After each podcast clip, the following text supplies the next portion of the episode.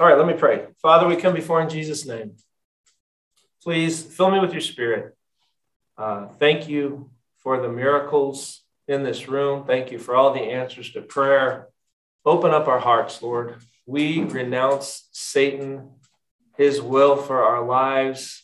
We collectively reject him, renounce him, just uh, refuse his influence in this place, and we welcome you, Lord.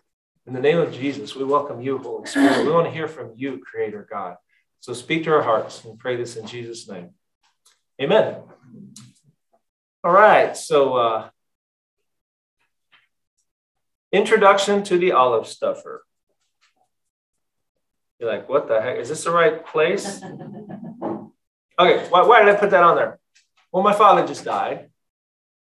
One of the most beautiful funeral experiences I've ever seen, one of the most beautiful experiences I've ever had with my family. My father, I've told you this multiple times, son of a drunk who died when my dad was 14 years old. Um, I don't want to go into all the details. Not great potential when he was young, but he met Jesus. And he found out that Jesus, just like all of them, like when we come to him, he reveals we have gifts. And my dad happened to have this amazing ability to sing. So he surrenders to Jesus and he ends up going all over the planet, literally blessing tens of thousands of people.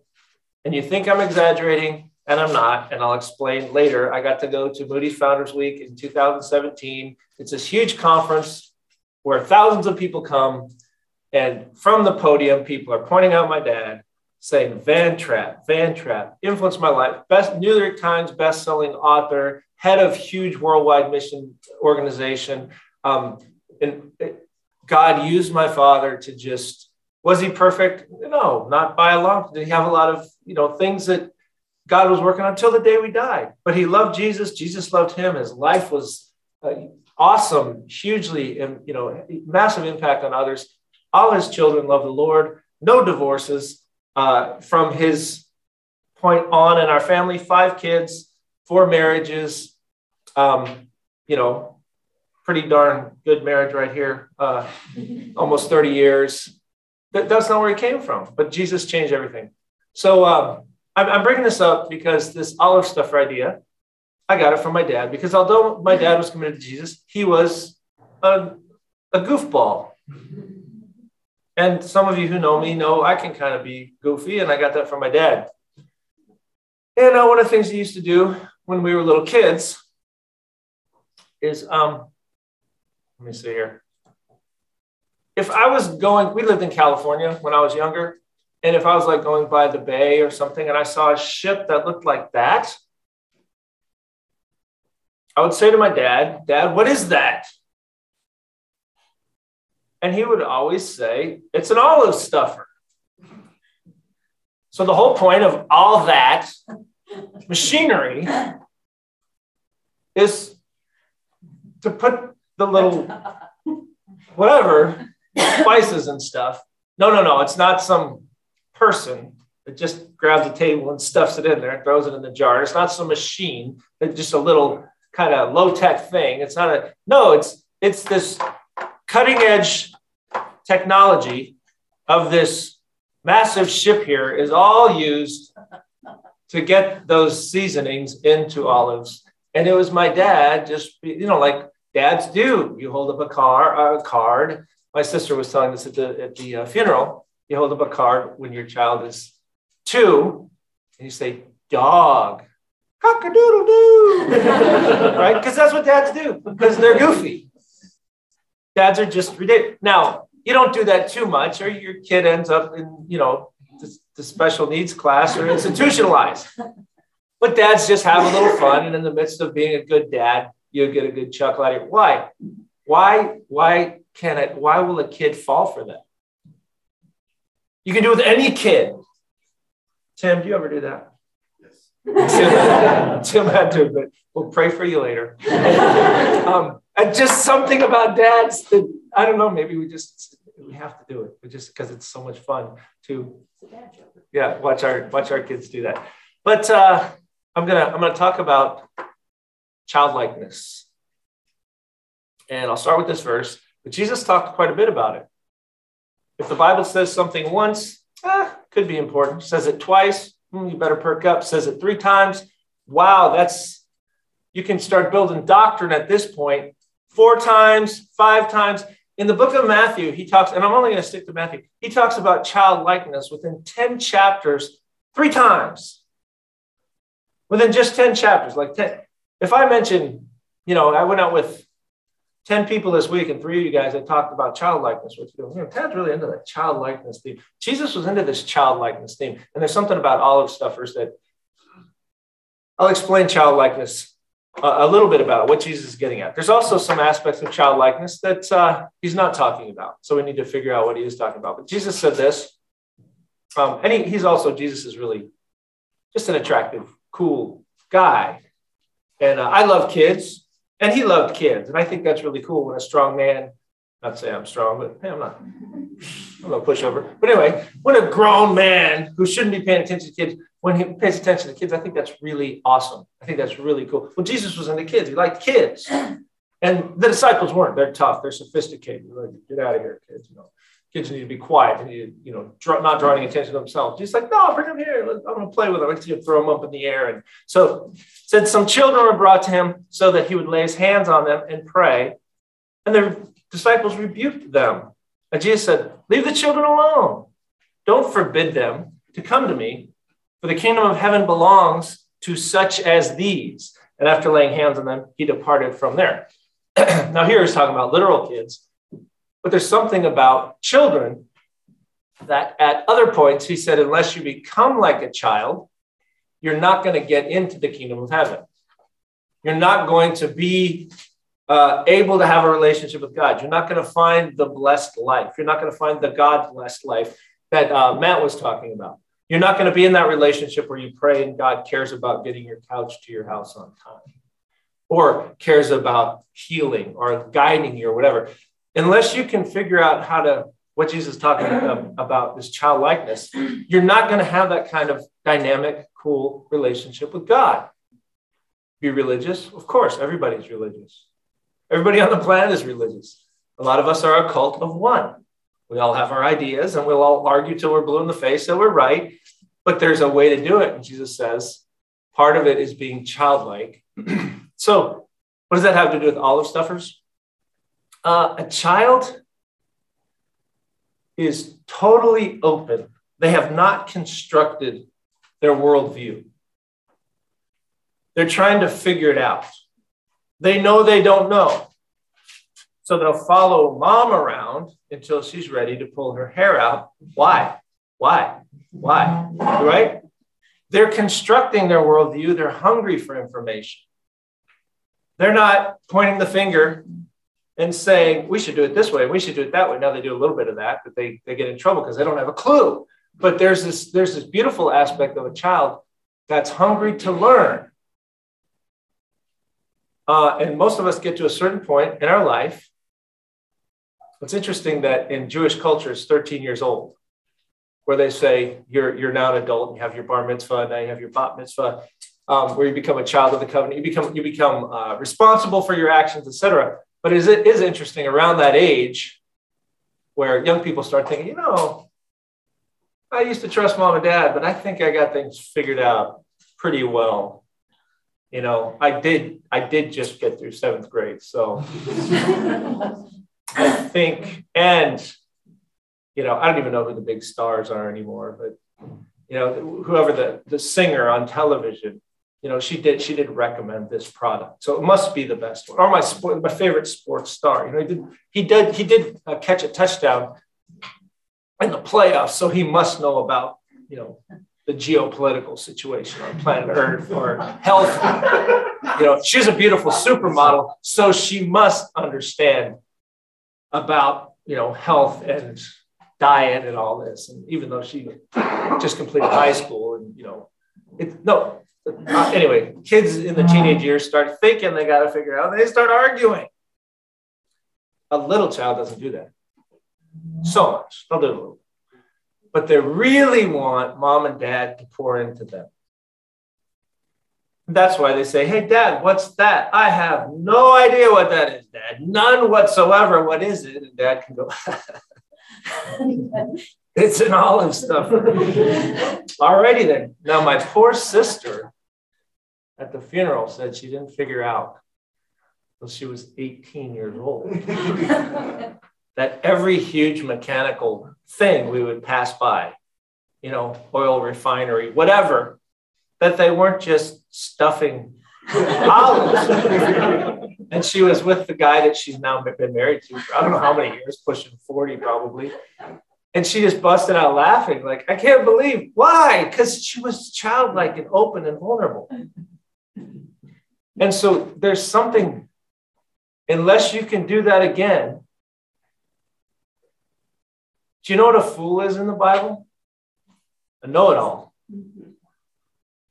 You know what a wise person is? A wise person is like a bee going from flower to flower to flower, saying, Where can I find wisdom? Who knows more than I do? Now, they're not gullible, they're not suckers, but they know that there's an endless amount of information to gather.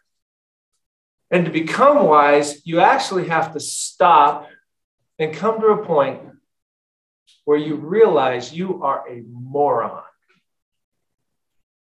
a raging crazy lunatic. I'm not, I'm not exaggerating. Like all of your answers are wrong. And you have to get back to that place of a child. Like, um, well, I had a worldview, then I ran into Jesus, and I basically trashed it.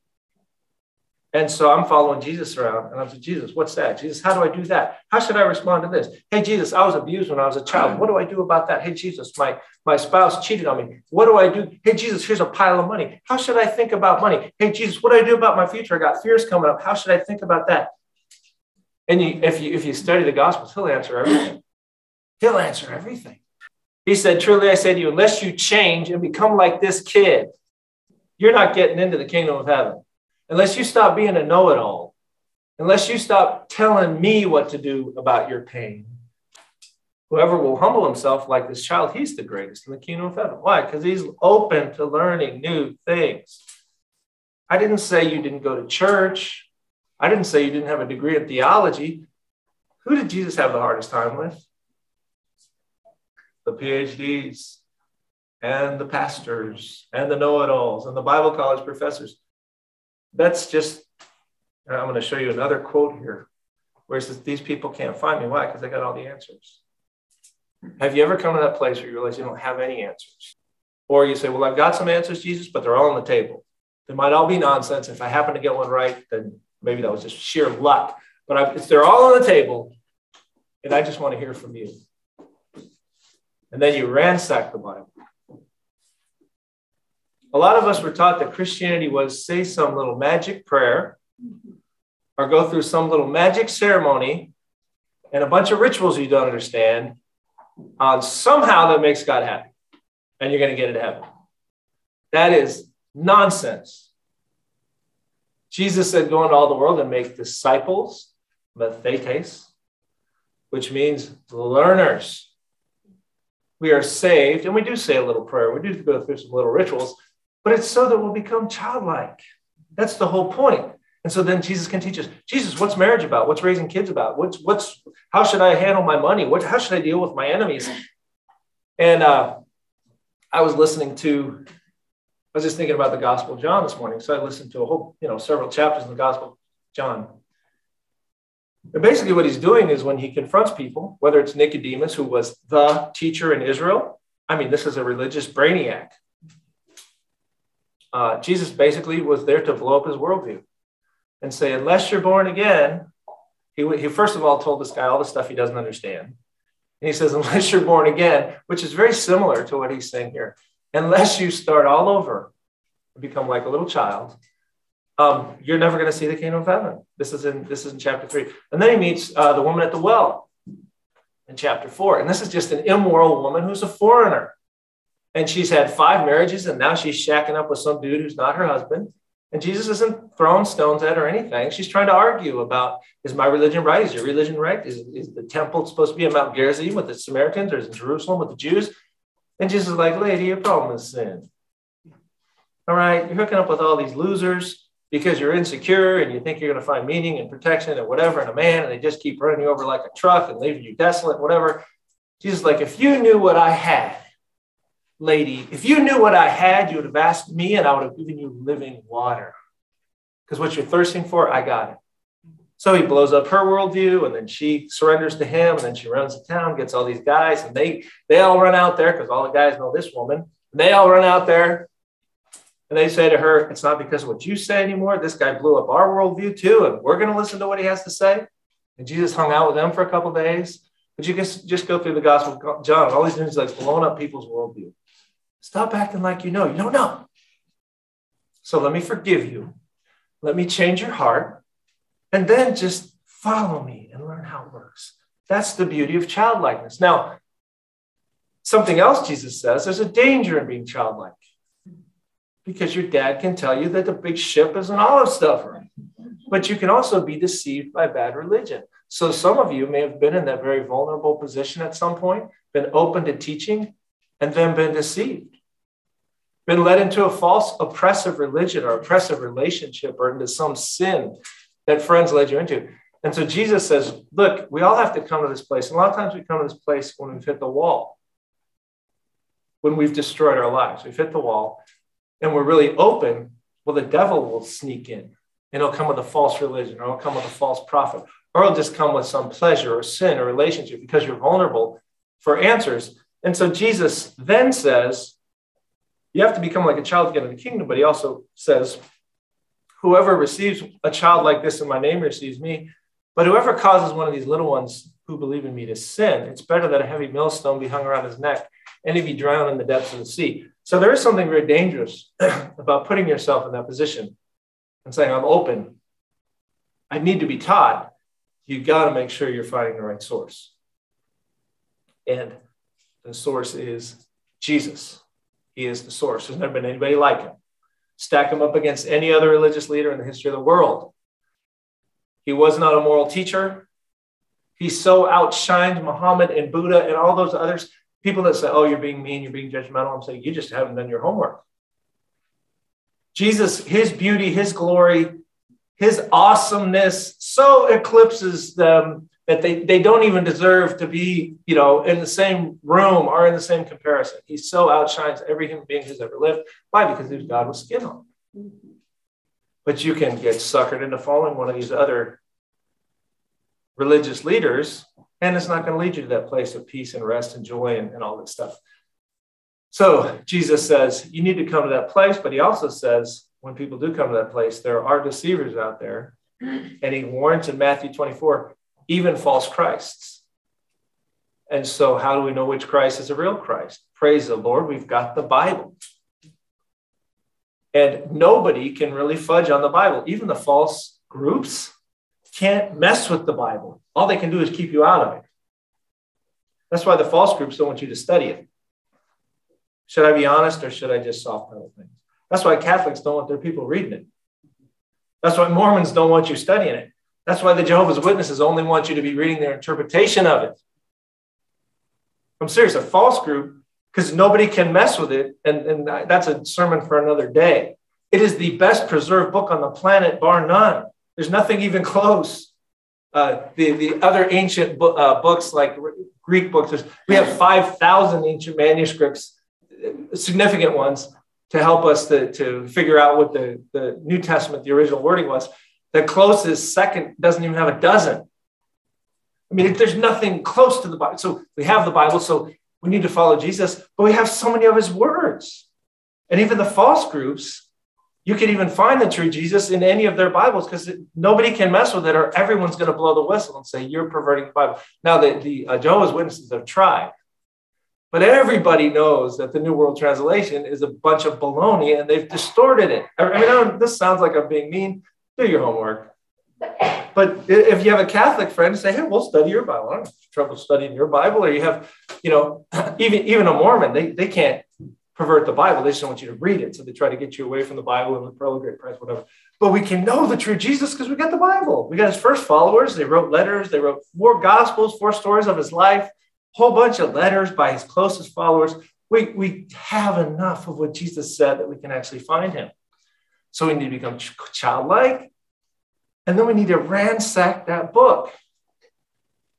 Not, and we're not, we're not gambling. All right, I see a five, I'll raise you two. All right, can we do a 60 40 here? Okay, how about I marry the person I want, I do the job I want, and uh, you know, I, I do a little drinking on the side. You'll get Sundays, you'll get a tithe, whatever. No, it's a child. It's Jesus. I'm as dumb as a rock. I need you to kind of train me across the board how to do this life thing. So unless you do that, you're not getting in and you're not being blessed. And sometimes we get in being very childlike. I don't know how to be saved. You get saved, and I say, Jesus, I'll take it from here. You can technically be saved and still have a miserable life. He says, No, get in as a child and stay childlike and hungry and keep learning. So let's see, what else do I got here? Just another passage that really changed my life. No, that's later. Here's another one that's worth talking about. Slightly different analogy here. Jesus had great analogies. so some of his disciples, this is not about childlikeness. This is just, I'm getting you to think about a different subject now. The disciples of John came to him. Now, John is a precursor of Jesus, and he's the one that pointed everyone towards Jesus and was getting everybody prepared for when Jesus came on the scene. His disciples came up to Jesus asking, Why do we and the Pharisees fast? Your disciples do not fast. Jesus said to them, The attendants of the bridegroom cannot mourn as long as the bridegroom is with them, can they? But the days will come when the groom is taken away from them, and then they will fast. That doesn't really matter. All he's saying is, Why are you guys doing it different than we're doing it? Jesus says this No one puts a patch of unshrunk cloth on an old garment so if you have an old coat, and uh, I don't know what I don't even know what fabric fabrics shrink or whatever, but certain fabrics, when, when after you wear them for a while and they get wet, they shrink. And if you put a new patch on them, that patch will shrink and then it will cause a worse rip. So says you can't take a patch, a new patch, put it on an old garment. The patch pulls away from the garment, a worse tear results. Nor do people put new wine into old wineskin. Well, what's that all about? Well, wine expands, and then the uh, um, skin hardens. If you put new wine in that skin, what's going to happen? It's going to expand, blow the thing up. So if you want to, th- this is just what they did back in the day. They put wine in skins. If you get new wine, you got to put it in new skin that's still pliable. So as that wine expands, the, the, the skin expands. Put the new wine in the old wine skins, you're going to blow it up. So uh, the wine's going to pour out and the wineskin's going to be ruined. You put new wine into fresh wineskins, both are preserved. What's Jesus talking about here? If you got it all figured out, the world, relationships, love, marriage, where your problems come from, how to solve your problems, you got it all figured out. You got no room for Jesus' opinion. You got no room for these new ideas that lead to new practices. If you're a know it all, which the Bible says is a fool, so these people come and say, Look, we and the Pharisees, we're doing it this way, you guys are doing it that way. Jesus is basically saying, Look, if you want to do it a new way because you have new ideas in your head, you need a new framework to put it into. And so, what we're talking about here, this whole childlike thing, a child like doesn't a child doesn't have a framework that they have set in stone. They don't have an old wineskin that's got no flex to it. All they got is flex. Right? So Jesus says, hey, there are demonic spirits out there that are oppressing people. Some of the religious experts, actually, some of the people that were controlling the temple in his day, they, they didn't believe in demonic spirits. So, like, well, they were just not scientific like we are, and we know they're not around today. Uh, no, if Jesus said they're around, they're around. That's what a child does. Well, I've got a degree in science and psychology, so I know how it works. Okay, then you can't fit this idea into your wineskin. Jesus' opinion doesn't fit. Because if you put it, you either got to let his idea blow it up. You know, you, you need a new container if you're going to think like Jesus thinks. And the problem is we're all know it alls. Do I dare say this? all of you in this room, and I'll always leave an exception. But then you think, well, I'm the exception, so I'm not listening. No, assume you're not the exception. You think you got it figured out pretty good. Um, and that's why you can read the New Testament. Jesus will say, Forgive your enemies. And you'll say, Yeah, you're not talking about my ex. Right? He'll say, The Bible will say, Give priority to the poor. No, no, no. Our church is into the rich. We'll come up with these excuses as to why we don't have to. And we're really rejecting the teaching of Jesus. Why? Because we've got to figure it out. The New Testament says no sex before marriage. We figure out a way around it, right? The New Testament, the Bible, clearly we don't lie. Well, how am I ever going to get into school? How am I ever going to get a promotion if I don't pad my resume? We come up with excuses. We got to figure it out. Jesus says that our, our, our psychological, so much of our psychological mayhem comes from our sinful actions and our sinful thoughts. No, it doesn't. It's physiological. I just need my meds. I got it all figured out. So you go to a coffee shop, you got 20 people there, you got a Muslim woman in a burqa, you got a fundamentalist, you know, Billy Bob from from some church thinks the King James Bible is the, the end all be all. You got some, you know, uh, someone, a polyamorous girl behind the counter that's married to, you know, three dogs and a chicken and two men. And she reads Oprah's Winfrey's books for spiritual enlightenment. Everybody in that coffee shop thinks they have the corner. They're the smartest person in the room. We all think we're the smartest person in the room. And, and a lot of times, where do my problems come from? We point at other people. that happened in the Garden of Eden. It got Eve and Adam nowhere. Do you know why Eve sinned? She changed her worldview. The devil came along. She had a vision of God and things were going really well. And the devil said, No, God's like this. She took it in, led her to do something foolish. That's what happened. And what Jesus says is, No, your problem is you. Your problem is you, it's your worldview. You think your ex is your problem? Your ex isn't your problem, you're your problem. You would have never even gotten together with that guy if you were crazy. You're your problem. Do you think your anxiety just mugs you out, out of thin air? No, your anxiety is chasing you down because you've betrayed so many people, you're afraid they're going to catch you. You're your problem. Let him blow up your worldview and say, All right, Jesus, I'm all yours. Where do my problems come from? Well, all that guilt and shame and feeling worthless, that's because you've done a lot of really bad things and you've hurt a lot of really, you know, a lot of people. How about you own that stuff and ask me to forgive you and weep over it? It wasn't, it wasn't their fault. It wasn't his fault. It wasn't because the world's racist or because whatever. You're your problem. And the day we get that, it, it doesn't mean that people haven't done things to you. They got to stand before God and He's going to tell them that they're their own problem. That's exactly what Jesus is saying in Matthew 7, right? Get the log out of your own eye, and then you're going to see clearly enough to be able to help somebody else. What is the log in your eye? You got serious issues, buddy. Stop pointing at everybody else and realize you're your own problem. Let him blow up your worldview. Jesus, how should I process this? How should I think about this? What should I be living for? What kind of a person should I even be thinking about? Or at this point in my life, should I even be thinking about finding somebody? Am I too crazy and I would just damage them and they would damage me? Do I even have this? What, what kind of a person should I ultimately be pursuing? What is parenting? How does that work? How do I deal with my problems? How do I go through trials? I was betrayed. What should I do? Should I go hunt him down and kill him? What should I do, Jesus? No, I said, forgive him, turn the other cheek, hand this to the Lord, and watch him redeem this situation. I have tools, I have ways of doing things that have never crossed the radar screen of your mind, but you got to be like a little child to get it. So, uh, the wineskin thing, I think, has to do with a new idea won't fit into an old system.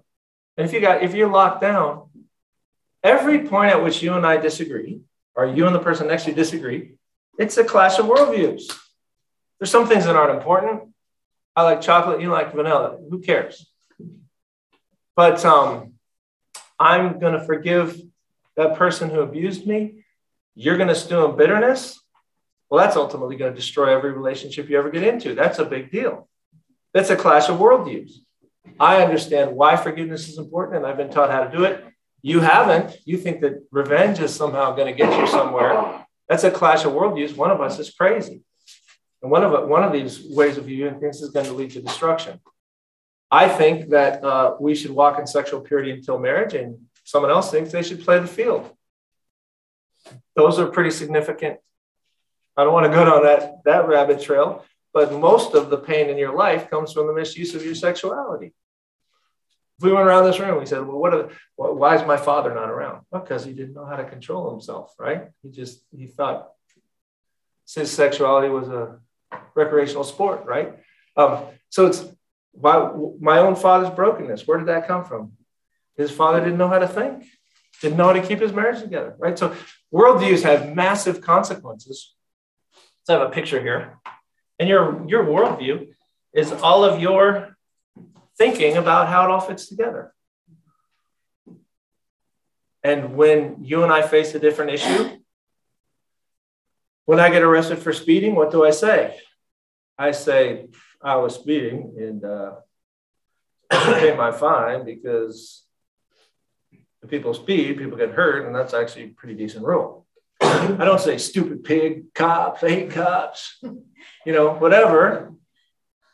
I own it because I right different worldviews cause you to respond differently, and then people with the wrong view just gets them in more and more trouble. Now, people with the right right view, when they step out of bounds, or even when something calamitous happens, they can process it, they can move on, have peace and joy, and ultimately their life is fruitful. They make a good name for themselves. They don't have continually self-caused crises, etc. But your whole world, dude, like this guy's looking at this board, and this is just how he handles everything. It's how he thinks it all fits together. Jesus comes and he just dynamites the whole thing. He says, You're crazy. You have no clue what you should be living for why I gave you sexuality, what, how money works, what kind of people you should be hanging around with. What, you have no clue. You are insane. It's not just about I'm a sinner. I need Jesus in my heart. I need him to forgive me. And then I'll just figure it out from here. No, it's I need him to totally restructure my worldview. And I'll say this without going into too much detail. At the very center of it is your vision of God. And even after you're saved, a lot of people have that wrong, and that affects everything and cause you to come up with all the wrong answers. So but I'll leave that alone and I'll move on here.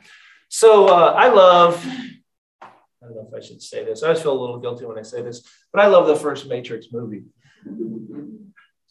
The other ones, the other ones, no, they're not, not even close. I love the original Matrix movie, and that's all about a paradigm shift. Dude thought the world worked one way and then realized it doesn't work that way at all. That's what Jesus does to us. We don't, we don't accept Christ and start following Jesus because we need a little tweaking. We follow Jesus because we need our whole brain dynamited and reconstructed. Our whole vision of everything, we need it dynamited and reconstructed. and so it's really that moment when Morpheus is like, take the, the red pill or the blue pill. Do you want to know the truth or do you want to keep living in your deceived, destructive delusion where you're basically just, it's interesting in the movie, uh, some of the freedom fighters called Neo, they call him Copper Top. I don't know if you caught that. Because you're just a battery. You're just fueling this big diluted system of evil. That's why they call him Copper Top. Because that was the name for Duracell. I don't know if they still call it Duracell. But anyway, um, because Duracells have a copper top. You ever seen them? Copper top. Anyway, so he basically said to Neo, "You're just you're just a battery. Do you would you actually like to break out of this delusion and be a freedom fighter? I, lo- I love that analogy and uh, that, that whole process he goes through. And they say, we usually can't do this with older people. Quite frankly, uh, look around you at the age of the people in this church. Almost everybody's under 30 because once you get over 30, it's almost impossible to change your worldview. And uh, some of the ideas that I'm bringing to you guys from Jesus, like prayer moves God, stuff like that, go to the poor, that kind of stuff, people over 30 said, look, I've already got my, I've already got my wineskin kind of in place and I don't have any room for those kind of ideas. So I'm going to go to a church that lets me just pats me on the head, lets me keep my worldview. And it's only, that's why I like working with people in their 20s. That's when God got a hold of me and destroyed what I thought. I, I had two theological degrees, and he said, Why aren't you, why don't you have any concern for the poor? you know, and I read the Bible and I was like, have I been blind? So stuff like that. And so when I was in my 20s, I just let him ransack my worldview, redo it. And then things got really fun. And uh, but I found that people over 30, they're done. They don't, they don't, for the most part, sorry, Tim Melissa and Travis. There's some people in here. I'm like, no, you're not the but if you want to follow Christ, you have to have a young heart and you have to keep that childlike attitude of learning and not be an old wineskin. And most people can't do it. And so even in the movie, it was very traumatic. And they said that about us. And most people, when they get to the stage, we can't do this with them. You can do it with a child really easy. But Jesus said, unless you become like a child, do you want to know how it really works? That's why I'm encouraging you guys memorize the words of Jesus. Memorize them. Memorize the entire Sermon on the Mount, the longest sermon he ever gave, and then pray through it. And say, Jesus, what does this mean for me? What is blessed are the poor in spirit, for theirs is the kingdom of heaven? What does that mean? Blessed are those who mourn. What does it mean? Blessed are you and men revile you, persecute you, say all kinds of evil against you falsely on account. What does that mean, Jesus? How does that apply to me? It means if they treated me poorly, they will treat you poorly if you're seeing things clearly. These are Jesus' words. Everything you believe, you should be able to back up with the words of Christ. And if you do, you're going to be in the game, you're going to be winning the game. And again, I don't want to talk too much about the matrix, but you're going to be like somebody that's actually making a difference while most people are walking around like cattle headed for the slaughter, even born again people. I'm not saying they're not going to heaven, I'm saying they're irrelevant and they're not going to be change makers. I'm not interested in that. So, Jesus, teach me. I want to have that childlike heart. Show me where I'm wrong. So uh, let's see here. What else do I got? Um, this is these are just I like the big themes of Scripture, and this is just a continual theme: the humility, childlikeness. Let let God destroy what you think you know, so He can teach you, and then back it up with the teachings of Jesus. Um,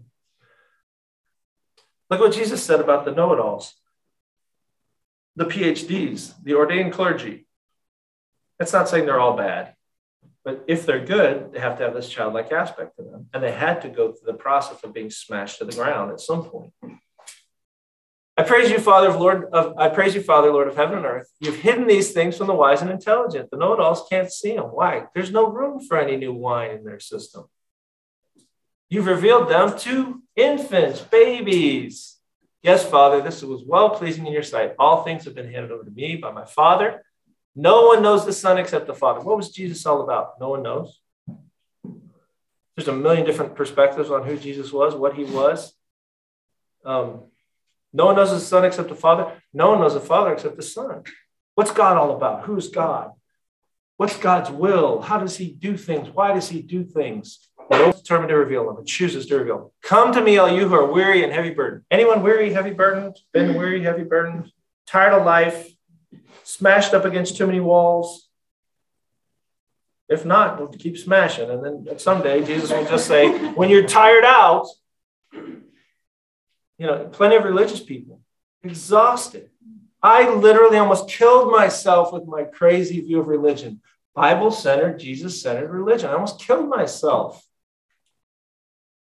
with the legalism and the rules and the doing it wrong. Come to me, all you who are heavy laden. I'll give you rest. So when you do get it right, you find rest. Take my yoke upon you. It's not an egg yolk, it's a mm-hmm. yoke you put on a beast of burden. Learn from me. I'm gentle. Is your God gentle? Amen, sister. She said, so gentle. humble. Jesus is gentle. Is your God humble? What? God's not humble. He's just lightning bolts shooting out of his fingers. He's commanding angels and sending tsunamis. And how do you know? Know it all. You said he's gentle and humble. So if you get tired of that view of your harsh God and your heavy load, maybe come to Jesus sometime and say, I must be getting it all wrong with my knowledge of Greek and Hebrew. That's precisely what I did. I knew Greek and Hebrew and won awards and had degrees, and I'm getting it wrong, Jesus. you know, and, and it's all hopeless, but they're determined, I'm right, my view is right. And it's misery and chaos. But one of the big tests, for me, the test is kind of, it's multiple. I like the Wesleyan quadrilateral. I think that's cool. You know, use good thinking, use the scripture, look the history for people that agree with you. But the, the final one is, is your experience. Is this stuff working for you? Because Jesus said, Your yoke will be easy, your burden is light. I know Christians, born again Christians, and again, at this point, I keep saying, I know this is going to offend people. It's like, I don't care because I'm just, I'm too old. I can't mess around anymore. There's people who are like, I have my depression, and it's my pet monster. I know I'm right. I know my theology is perfect. Um, somehow I have depression and perfect theology. Does that make sense in light of what Jesus said? My yoke is easy. I got anxiety, but don't tell me my theology is wrong. I'm bound up in some sin habit, but don't tell me my theology is wrong. Uh, one of the tests, now I'm not saying we're perfect and we all stumble in many ways, but your life should be characterized by inner fruit and outer fruit. What are the inner uh, uh, effects of your worldview? Should be peace and joy. If that's not going on, I'm not saying you're not saved because you're saved by believing in the death, burial, and resurrection of Jesus. Getting saved is easy, but you go read First Corinthians. There's some crazy saved people because they're functioning with the same worldview they had before they were saved in a lot of areas of their life. But as you grow and you follow Jesus, he gives you answers, you untangle the knots, you throw your meds in the trash. Some people find this so offensive. The devil loves that. Because even when I say that, you know, you know what's going on with those people? They have a clash of worldviews. They think they're right, and I think I'm right. And, and I said, but I've walked people out of crazy that used to think like you. And I think you're protecting something that Satan's doing in your life. And, and again, it just makes them furious. You don't, I had a missionary tell me when I was in my 20s, you're going to just have to live with your depression. It's your thorn in the flesh. Praise God, I'd read enough scripture. I said, baloney. Forget that noise. I am not going to receive that. I'm going to beat this thing because I'm supposed to have peace and rest and joy unspeakable and full of glory and righteousness, peace, and joy in the Holy Spirit. I'm quoting scripture here. So I, I, I, at least got the words in my head so I knew what I should be aiming at. What's the fruit? So that's the internal fruit. What's the external fruit? How are your relationships? I got it right. It's just that everybody hates me because they're all stupid. And so I don't go to church because everybody in the world is stupid and I'm the only one that has a corner on it. If you're all by yourself and you don't go to church, you're sick. You're demented. It's very, very offensive. But, but it's, uh, it's just the truth. Your external fruit is you don't know how to live in peace with people because you don't have the tools because your worldview is screwed up. Now, you're never going to find the perfect church. Well, this one's pretty darn good. This is a pretty great church. It's really easy because you guys are serious. But if you're looking for the perfect church, I didn't make this joke up. Don't join it because you'll screw it up. Right? There's no perfect church. But you got to be in church and you got to love God's people because they help you grow and you help them grow because you're all imperfect. But what, what's your internal fruit? What's your marriage like? What are your kids like? There's people who say, this couple, they're just so godly, so perfect, so wonderful. But they're 10 kids. I don't know why. They're just wild animals. They're just crazy. They're chewing on the furniture. They're in rehab. They're in prison. They're, but they're just perfect. They're wonderful Christians. I said, no, they, they're, they're missing some pieces. They got some problems with their worldview because their external fruit is breaking down. I'm not saying that a Christian family can't have a kid that goes off the rails every now and then. But if you got a whole slew of them, you got a whole tribe of them, you don't know how to do it. Internal fruit, external fruit. Your dating relationships, your marriage relationships, your relationship with your kids. It should be mostly good. Mostly good, just needs some tweaking. Same with your inner life. What's your fruit? Um, some of you just need to be saved. You've never gotten right with Jesus, so you're not even on this track to learn from him. And Jesus says, Come to me. Talk to me today. There's no nothing more fun than leading someone into the kingdom, except watching that person thrive in the kingdom. That may be more fun, actually. I prefer that. I get to lead a lot of people to Christ, but it's kind of sad because some people takes a long time for them to get off the ground and actually start listening and go into this learning mode. But if you're here, you've never come into a relationship with Jesus, let him forgive you. Let him give you a new heart today. Maybe you maybe, you're too proud. You're like, well, I prayed a prayer, my life's in total chaos, and I won't, I'm just not going to admit it. Just admit it. Just say, maybe I got it wrong. The Bible tells you to do that. Examine yourself. Make sure you're in the faith. And then for those of you who are saved, some of you have lost your childlikeness. You're a know-it-all. You just want to argue. You just want to be right. And you don't care that your ship is sinking. But the thing that got my attention was I don't have that inner peace, that inner joy, that inner satisfaction that Jesus said I should have. And so I just started praying, Jesus, I must be off seriously somewhere. And he was more than happy to show me, but I had to kick it into that childlike. Pray. Father, we come before in Jesus' name. Lord, help me to be childlike, like Psalm, what is it, 131? My heart is not proud, my eyes haughty. I don't involve myself in great matters or things too difficult for me. I've composed and quieted my soul within me. Like a weaned child rests against his mother, my soul is like a weaned child within me. Make me like that little child, Lord. Open, teachable, humble, not having to be right, knowing that I'm safe as long as I'm listening to you. And I pray that everybody in here, Lord God, if there's someone here who doesn't have peace with you today, they'd enter into the covenant. Make it so easy. But for all of us, Lord, help us just to keep that open, teachable gear um, or just where our hearts just want to hear. We love you. Um, we commit this into your hands. Thank you so much for your word. Thank you, Jesus, for who you are. We pray this in your name. Amen.